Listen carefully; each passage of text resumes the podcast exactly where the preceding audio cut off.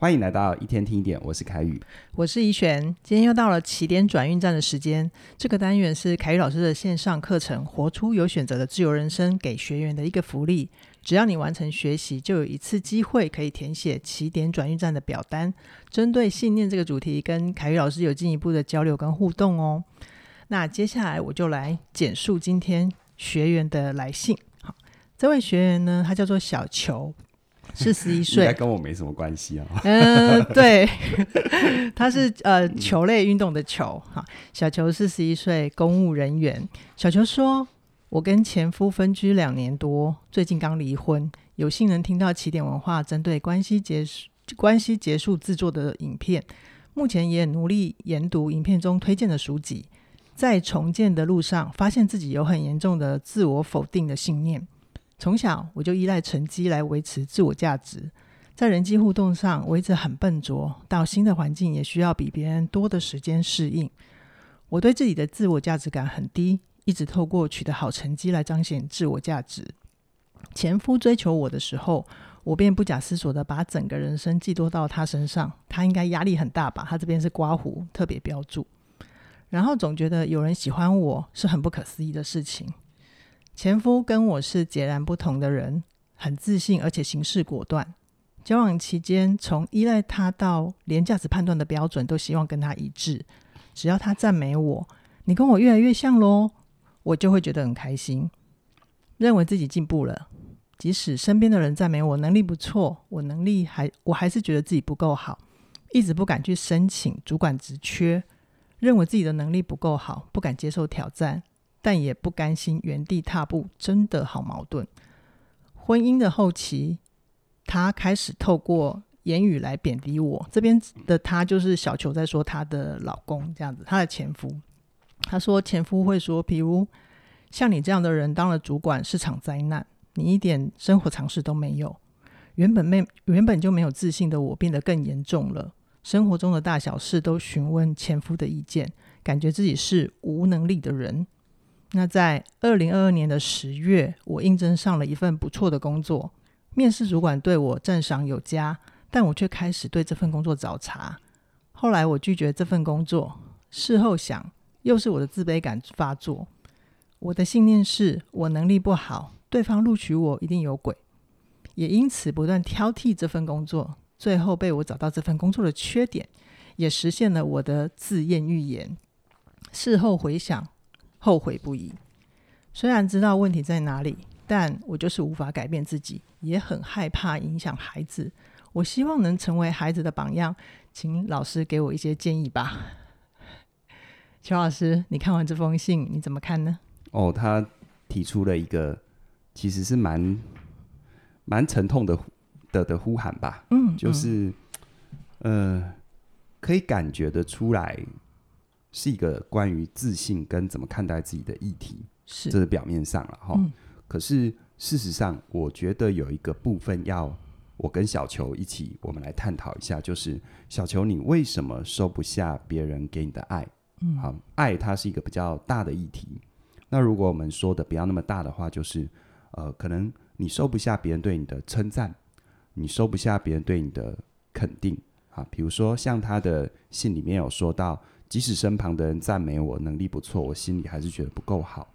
好，包含他说他应征到了一个不错的工作，面试主管对他有赏识，但是他却开始对这份工作找茬。是，其实有时候哈，收不下爱，他的前奏就是收不下别人对你的肯定、称赞，不管是口头的、发自内心的，甚至有时候是很精准的啊。因为你去应征工作，别人肯定你的工作能力、工作表现。这这个其实是没有什么必要去渲染的，嗯。可是当我们心中是一直收不下这个爱的时候，或收不下这样的一个状态的时候，呃，本人一定是很辛苦的，对。好，但是试着小球，我们一起来换位思考一下，就是我们把自己想象自己身旁的人，好，你想想看你身旁的人，不管是你的朋友、家人，或者你的前夫。如果他们没有太多可能人格上啊，或者是太奇怪、太极端的问题跟状况，我相信他们在生活的过程里，刚开始可能或多或少都有给你一些肯定，不然的话，我实在想不出来，一个心智还算正常的人，他为什么要跟一个一无是处的人在一起呢？对啊，对啊，对不对？你身旁不是没有人哦。好，可是如果你的前夫，我就以你前夫为例子好了，他如果没有太严重极端的问题，比如说像家暴啊，或者是呃人格上的异常，他一直试图着想要给你一些好的回馈关于你，但你一直收不下来，嗯、我猜他心里应该也是蛮累的，蛮挫折的。是。好，在他状况好的时候，他当然可以一直给你这样的鼓励啊，这样的一个无条件的支持。但人都都有低潮嘛，对，人都有心情不好的时候啊。嗯，就像是什么呢？呃，我自己在生活当中常常遇到。呃，有一些人很有趣，那个对话就是：你很棒，不行，我不棒。你真的很棒，没有，我真的不行。你真的真的很棒，没有没有，我真的不行。好吧，那你就不行。你怎么可以这样说我？真的好挫折哦。就我刚刚一人分饰两角，然后你看哦，那个给你回馈的人，其实到最后他变得是他给不下去，因为他给的很累。好，而且为什么我敢跟小球这样子说？其实。我们真的要思考一下，小球，你的生命当中是没有爱，还是有爱？你把它推开来了，嗯，诶，这是很重要的哦，嗯，没有爱就是你真的遇到了一个很糟糕的环境，所有人都骂你，所有人都排斥你，这叫做没有爱。可是另外一种更辛苦的就是，其实它存在，对，但你推开，比如说你信中写到的。面试主管对我赏识有加，我却找茬拒绝这份工作，然后陷入了自卑，然后发现自己进入了一种自言语言。对啊，你都知道是自言语言，嗯，那我觉得他的背后，如果先去讲一些技巧啊，你怎么做自我鼓励啊等等，我觉得那有一点距离遥远。我们先直指核心的来探讨关于为什么你收不下别人的爱这件事情。好，那在我自己，在我自己的实务工作里哦。我接触了很多很多的朋友，这些朋友我发现，当有类似的情况跟小球类似的状况的时候，我觉得他蛮有高的几率，就是他的原生家庭可能有非常控制的父母。我不知道小球本人是不是有这样的父母亲啦，嗯，但我只是讲在几率上有很高。OK，那我们姑且听之，因为他的信里面没有写这一段嘛，好，嗯，那我就姑且。呃，如果小球我讲到呼应你的，那你就用心听；但如果没呼应你的话，其实你也可以想一想，呃，如果不是我说的，那有什么可能的原因是你为什么收不下爱.好，那我自己遇过比较多，就是在成年人之后收不下别人的爱，其实在他成长的过程当中，他的父母亲啊，在教养他、照顾他的过程当中，常常呢会有一个很大的议题，叫做控制。Okay. 控制到这个孩子，也就是可能是小球，或者是可能任何一个有类似议题的你，好，正在听这段节目的你。嗯、这个控制的议题呢，有两个方向，一种是显性的控制，一种是隐性的控制。OK，好，什么是显性的控制呢？显性的控制，这个说起来有点掉书包，但白话文就是什么？嗯、明显的打骂打压。嗯嗯。啊，有些人从小你想想看，你的爸妈可能你不管做什么，做这也不对，那也不对。啊，他们的情绪可能是阴晴不定的。总而言之，就用很严厉的方式，非常强势的控制你，规定你只能怎样，也不能怎么样。嗯，这个很好理解。对，这叫显性的控制。但有另外一种呢，叫隐性的控制。嗯，哎，隐性的控制有时候我会觉得比显性的控制更可怕。怎么说啊？就包装在关爱啊，包装在无微不至的照顾底下。哦，啊，比如说他从不打骂你。从不对你疾言厉色，嗯，但是就用各种方法无所不用其极的让你每一餐一定要吃多少碗饭，一定要对，一定要吃多少菜。嗯、但有一种冷叫妈妈觉得冷，对。但是你会发现每个人的身体状况每天是不太一样的。有时候你这一阵子可能很想要吃什么，但过一阵子就不想。嗯，那简单来说，我们说我自己身体的感知，包含我对于饥饿、饱足等等，那是一个很基本的东西。可是这种被包装在爱跟照顾底下，你等于连尊重自己身体怎么感觉这件事都被剥夺了。是。那在这样子显性跟隐性的控制，不管是哪一个方向哦，这样的控制久了，一个人他会变得没有自我，嗯，嗯，没有那个我，真的，啊，因为你遇到的是显性的控制，有我没有用啊，嗯。啊，因为我还是孩子的时候，爸爸妈妈就是成人啊，他们的拳头比我大啊，嗯嗯嗯，由不得我，他不会相信自己的存在，对，由不得我啊。那一个人在自我发展的初级阶段，那个我就被消灭了，我的意志没办法延伸，我没办法伸展我自己，那我只好跟我的爸爸妈妈变成是一种依附跟共生。嗯嗯，哦，这个讲的有点专业，但是他的白话文就是，好像因为你没有我，你没有办法去建立起自我的生存跟适应的方式，你只好以爸妈的标准为标准。嗯，这有可能就说明了，比如说为什么小球从小只能透过成绩来。支持自己是啊？难道你从小一出生就知道成绩好这个概念吗？嗯，应该是旁边的人给他的反应，他会发现他自己成绩好，所以会接到好的对待。呃，应该说他发现他成绩好的时候，他的他的爸妈不管显性或隐性，这是很容易有典型的状况，嗯、显性或或者是隐性的去控制他，让他必须成绩好。嗯嗯，那那在这样的一个状况底下，你看哦，这样的一个共生关系，其实。不管是显性跟隐性，那个我，当他被消灭久了，他在成人阶段，他很容易残留这样的行为。其实不是很容易，嗯、我几乎觉得，只要任何人没有经过学习跟觉察，嗯，他一定会这样。OK，小时候用成绩，因为父母亲需要我成绩好，嗯、可能让他们有面子，可能呃，可能我才能够得到一个呃好孩子的称赞。嗯，到长大就很容易依附身旁的人，啊，嗯、很容易依附老公。很容易依附权威者，嗯，很容易依附老板，或者依附普遍的所谓的社会价值，嗯嗯。可是有一个东西是无法遏制的，叫成长。OK，你的岁数会成长，你对于这个世界的认识会成长。它等于说是你的灵魂住被卡在一个年纪很小的阶段，嗯，但是你的肉身、你的各方面其实已经长大了，对，它就会变成一种矛盾跟冲突，就像。其实小球这件事完全如果不困扰你，你也不会写信来。对，我自己每次看到信，我都有一个很大的心疼，就是其实你已经站在解决问题的起跑线上了。嗯啊，因为如果你没站在那里，你是不会写信来的。是，但你写信来，这就意味着你感受到的那个不适应，你心中有一个隐微的声音，你知道你该前进了，你该长大了，但好像说不出来的什么把你卡在原位。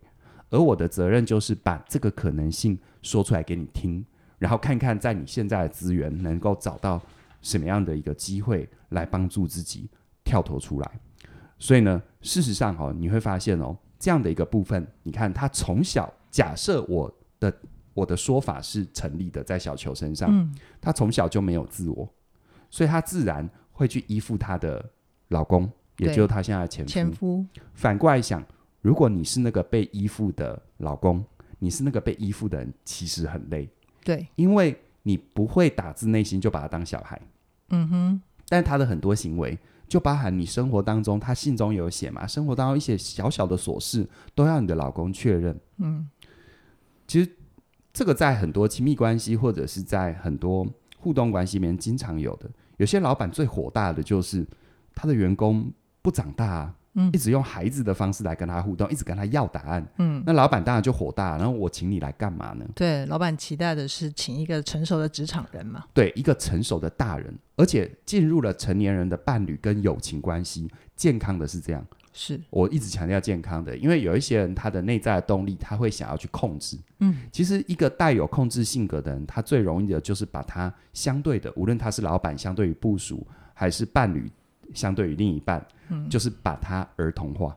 OK 啊，嗯。啊，你不要有这个想法，嗯，一样显性跟隐性啊，显性的就是什么，我这样讲才是对的，就叫显性、嗯、控制强势，对，隐性的就是什么，你看我对你那么好，你应该要听我的啊，哦，引发对方的内疚跟罪恶感，哦、对，情绪勒索是一种啊，嗯、有没有？引发这这种其实有时候是蛮可怕的，隐性的控制，成人成年人之间的关系应该是我有我自己，但我也尊重你有你自己，然后我们一起想想看怎么样相处会变得更好，所以你会发现哈。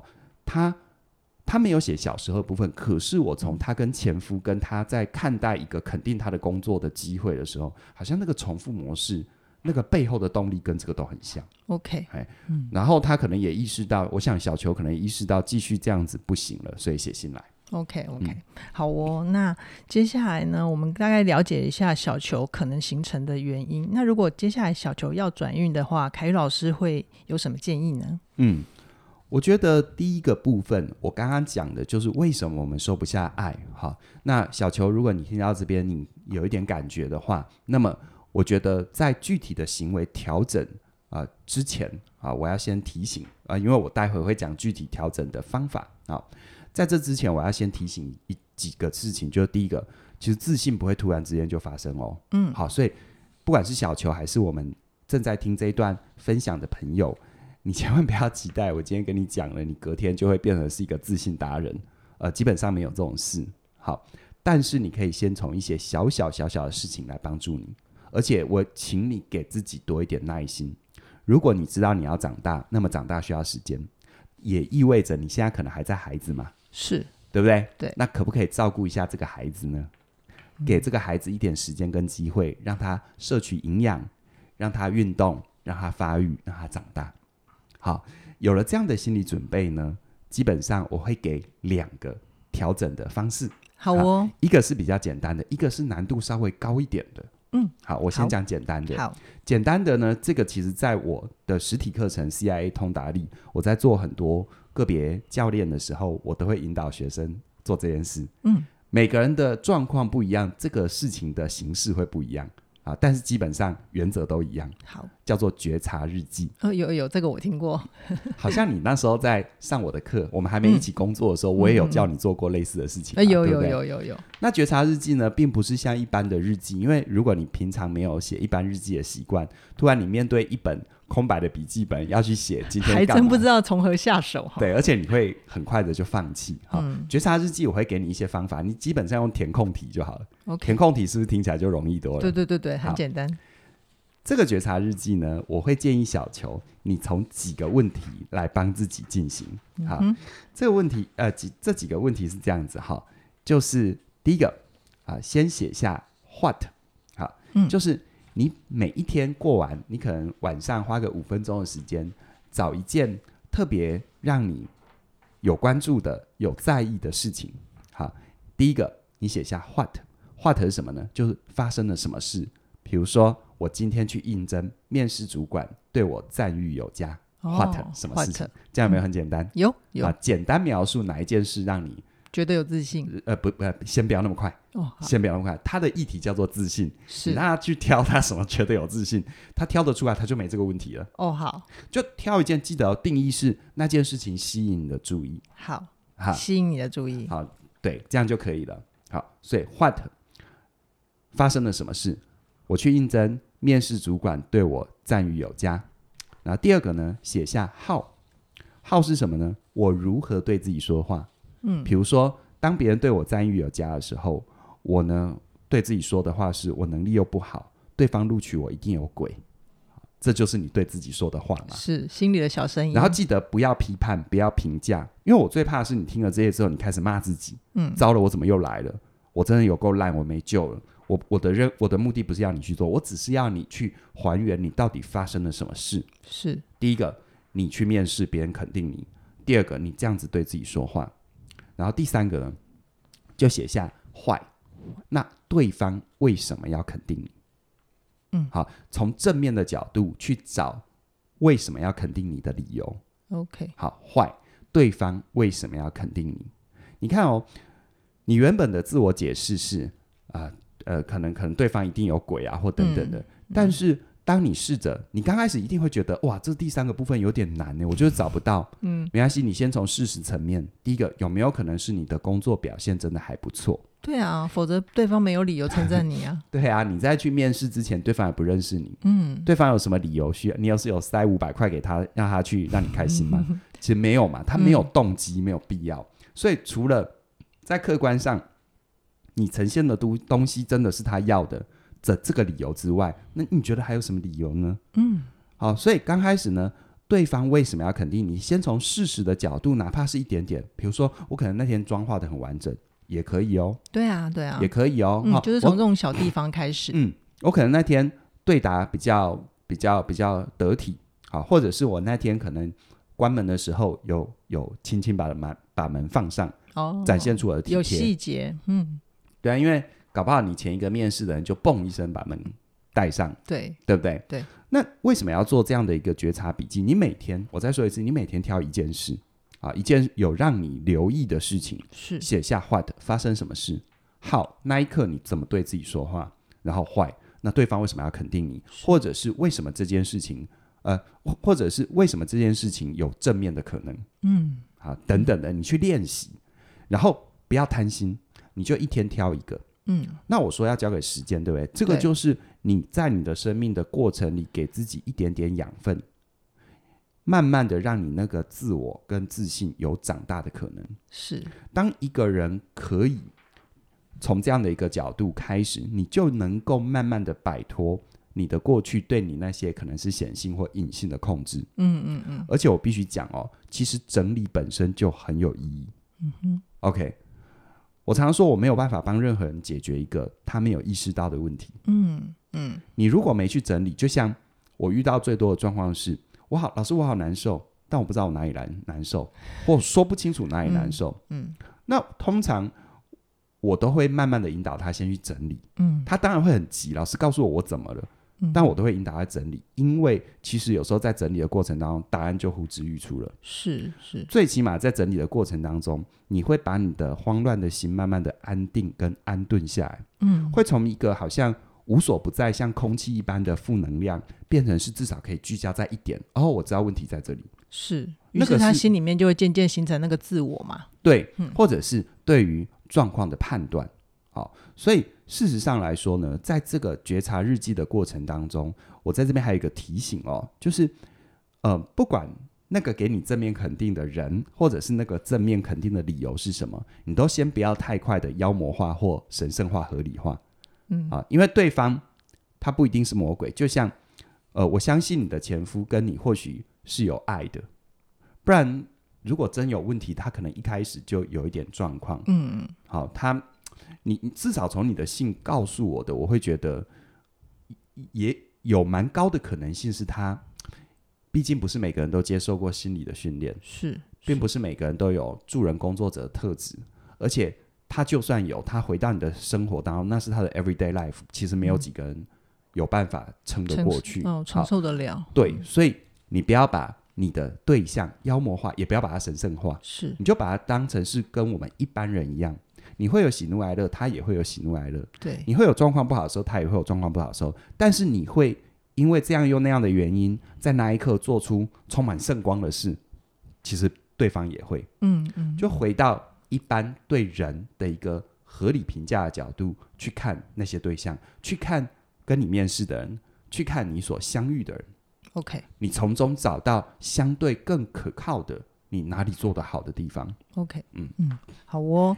那呃，刚刚凯老师就是透过觉察日记，让我们知道可以先怎么样一点一点的去确定自己的内在。那凯老师，你刚刚讲说有两个方法嘛，一个是比较简单的叫觉察日记，那第二个呢？第二个呢？第二个第二个呃难度稍微高一点点，嗯，但也不是做不到。好，好哦，有了觉察日记的基础之后，其实或许。你会在不预期的状况底下，第二个就自然做出来的。哦，那是什么啊？这个我给他一个词汇叫做“不带敌意的坚决”。哦，好，不带敌意的坚决。呃，因为因为我们有时候那个自我会长不出来，就是我们在成长的过程当中遭遇了很多控制，显性的跟隐性的。是。那尤其当你是在成人，其实客观来看，成人你可能现在有独立的经济、独立的自我控制。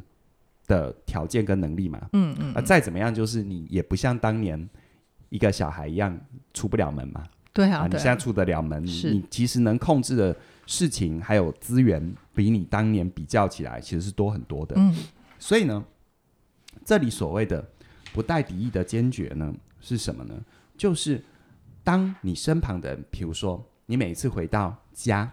好，你的爸爸妈妈、嗯、像我，呃，像像我以前就遇到，我每以前每一次回到我的原生家庭，因为我从大学我就到台北念书嘛，那每一次回到老家要离开的时候，我我妈都会塞很多吃的给我。嗯，好，那你只要有过类似经验的人，久了其实你会烦，嗯，因为你无论跟他说你要什么，你不要什么，他其实都没在听，他只是一股脑的塞，嗯，他想塞给你，要你什么都带走，对，嗯。那所谓的不带敌意的坚决就是什么呢？就是明确的设下你的界限，但是没有敌意。好，到这里还很模糊，嗯、对不对？举例子，比如说我当年每一次回去，我妈要塞十样东西给我，嗯嗯，我就开始练习，我只拿九样。OK，好，我就扣掉一样，嗯不管他给我几样，我就减一。好我，就减一。嗯那减一的过程，他还是会硬塞嘛？嗯，那我就在那件事情上不断的和颜悦色的跳针。哦，在同同比如说同一句话这一，包饼干我真的不要。嗯哎，没有，你就带多带一包吧。哎，这样我真的不要。嗯，然后去练苹果，不要饼干，对，但中间一定会有失控。是我知道，所以为什么说它难度比较高？OK，但是我也没要你说他给你十样，你十样都不拿。嗯嗯，啊、这基本上呃也不近人情啊，对，嗯，好，你只要记得刚开始减一就好。好，那那个减一的目的是什么呢？让你去练习，你可以拒绝，你可以在有限的范围之内练习拒绝。练习拒绝，你其实不是拒绝你的爸妈，不是拒绝那些爱你的人，嗯其实你拒绝的是这个选项而已。嗯哼嗯哼，就像什么呢？为什么我们常常会把，就像你去面试的时候，为什么会把人家主管妖魔化？人家明明真的是赞赏你，嗯其实是因为，其实是因为，呃，某种程度上哈，没有界限的朋友的议题，他通常也都做不到不带敌意的坚决。哦，他要么就默默的忍受，一直忍，一直忍到有一天爆炸；嗯，嗯要么就会长得跟那个刺猬一样，通常都是两极。哦，啊。好好，就是有全要或全不要，对，其实有些人个性非常的强悍，强悍到过头了，其实内心一定是脆弱的。我给你嗯打包票，OK，真正坚强的人他不需要表演强悍给你看。嗯嗯，真正有自信的人，他不需要表演强悍，哈，所以我觉得不带敌意的坚决，这是一个很好很好的练习，好，就是、嗯。反正我就是减一，然后跟他跳针，跟他跳针，跟他跳针，嗯。有时候成功，有时候失败，重点不是成功跟失败，重点是练习，OK，练习你可以，你可以设下你自己的界限，嗯，好，因为直接要你去练习设下界限，很多人听到这两个字就觉得傻不，就是要跟你切八段啊，嗯，其实不是，嗯。其实练习界限的起手式就是什么？就是先练习在限定范围之内的什么，嗯还给对方，OK，啊。这包饼干我不要，我还给你；这包饼干我不要，我还给你。嗯，我没有拒绝你对我爱，但是我只是还这包饼干。对我只是拒绝那个选项，对，嗯所以事实上呢，从这个脉络谈下来，其实我们说哈，呃，通常那个没有自我的，它背后一定并发症，而且是相关呃症候群，嗯一定是没有界限。OK，而且没有界限呢，这就要回到他最后提到的，他很怕对孩子的影响，对不对？哎，对啊，其实我没有忘记这个问题，嗯我一定要前面跟你这样子慢慢的整理完之后，请你想想看，这时候我就要问小球，这个我没有办法帮小球回答。嗯，你在对待你孩子的时候，你会不会用显性或隐性的控制对待孩子呢？我想这个问题对小球来说可能会有一些些需要思考，对、我自己遇到很多的状况，自己有这样的议题，他其实对待孩子就完全复制了。复制原生家庭，复制原生家庭，嗯。好，再不然就是一种包装过后的复制，嗯。可能比如说小球的爸妈假设是很显性的控制，那他就会因为内在有一个动力是我不要像爸妈，但他对他孩子的控制是隐性的控制。其实有时候隐性的控制比显性的控制更可怕，嗯。因为显性的控制我们可以觉得我爸妈就是脾气不好，就是控制狂啊，但是隐性的控制它是包装在爱、欸，对啊，就是我那么表面你。上，嗯，然后真的去冲撞的时候，你会觉得你辜负了别人对你的爱。对，会让人不容易觉察的出来，对，嗯。所以所以事实上来说的话，我相信这个问题，小球你真的认真的去听，认真的去感受，你就会感受到，其实你要对你的孩子最好最大的影响，并不是你特别对他们做什么或不做什么，而是你对自己做了什么。嗯所以你听到这里，我觉得对自己开始做觉察日记，因为你开始做觉察日记，事实上有很高的几率，你会开始看，你会你会开始看到孩子，你的孩子他真正的需求，嗯嗯，而不是你觉得冷，你觉得饿，你觉得该如何，你觉得不该如何。嗯不管你用的是显性还是隐性的控制，其实本质都是控制，这都是需要小心的。好，好，所以嗯，大概我能够给小球的回馈就在这里，而且我想这个机会也是很多人都会一起听我们起点转运站嘛。嗯嗯，我我我我猜啦，有些朋友可能听到这边也会勾起你过去生命的一些经验，不管是你跟爸妈原生家庭，或者你现在为人父母，你对待你的下一代，它是环环相扣的。嗯。轮回不用等到你挂了，轮回在此生此刻此时就会不断的发生。嗯，那你说要断了轮回，其实此生此时此刻就可以了。OK，你开始有意识的对自己负责。嗯哼，好哦。我想任何的改变，它都会是一个长期的工作跟工程。但是如果你知道那个背后可能的原因，就会比较有机会跳出来。那我刚刚在裘老师的分享里面，我有听到，就是其实自信不会在真空发生。那我们今天给小裘的建议就是，先做觉察日记，慢慢知道自己的轮廓跟你自己的需要。然后可能思考一下原生家庭，你你成了原生家庭的复制品吗？那如果你很在意跟跟孩子的教育的话，那会不会从你身上开始做起？一次只帮自己做一件事情，就是你拒绝的不是对方的爱，而是拒绝那个选项，开始慢慢的帮自己建立界限。好，那呃这样子的练习啊，其实在你的生命里面也要自为自己留下时间。那这段时间呢，呃，起点线上学院呢，我们有一个呃时间驾训班的线上课程的优惠。现在如果加入时间驾训班的话，它会有九折。然后还有另外一门课程，就是全方位职压思维。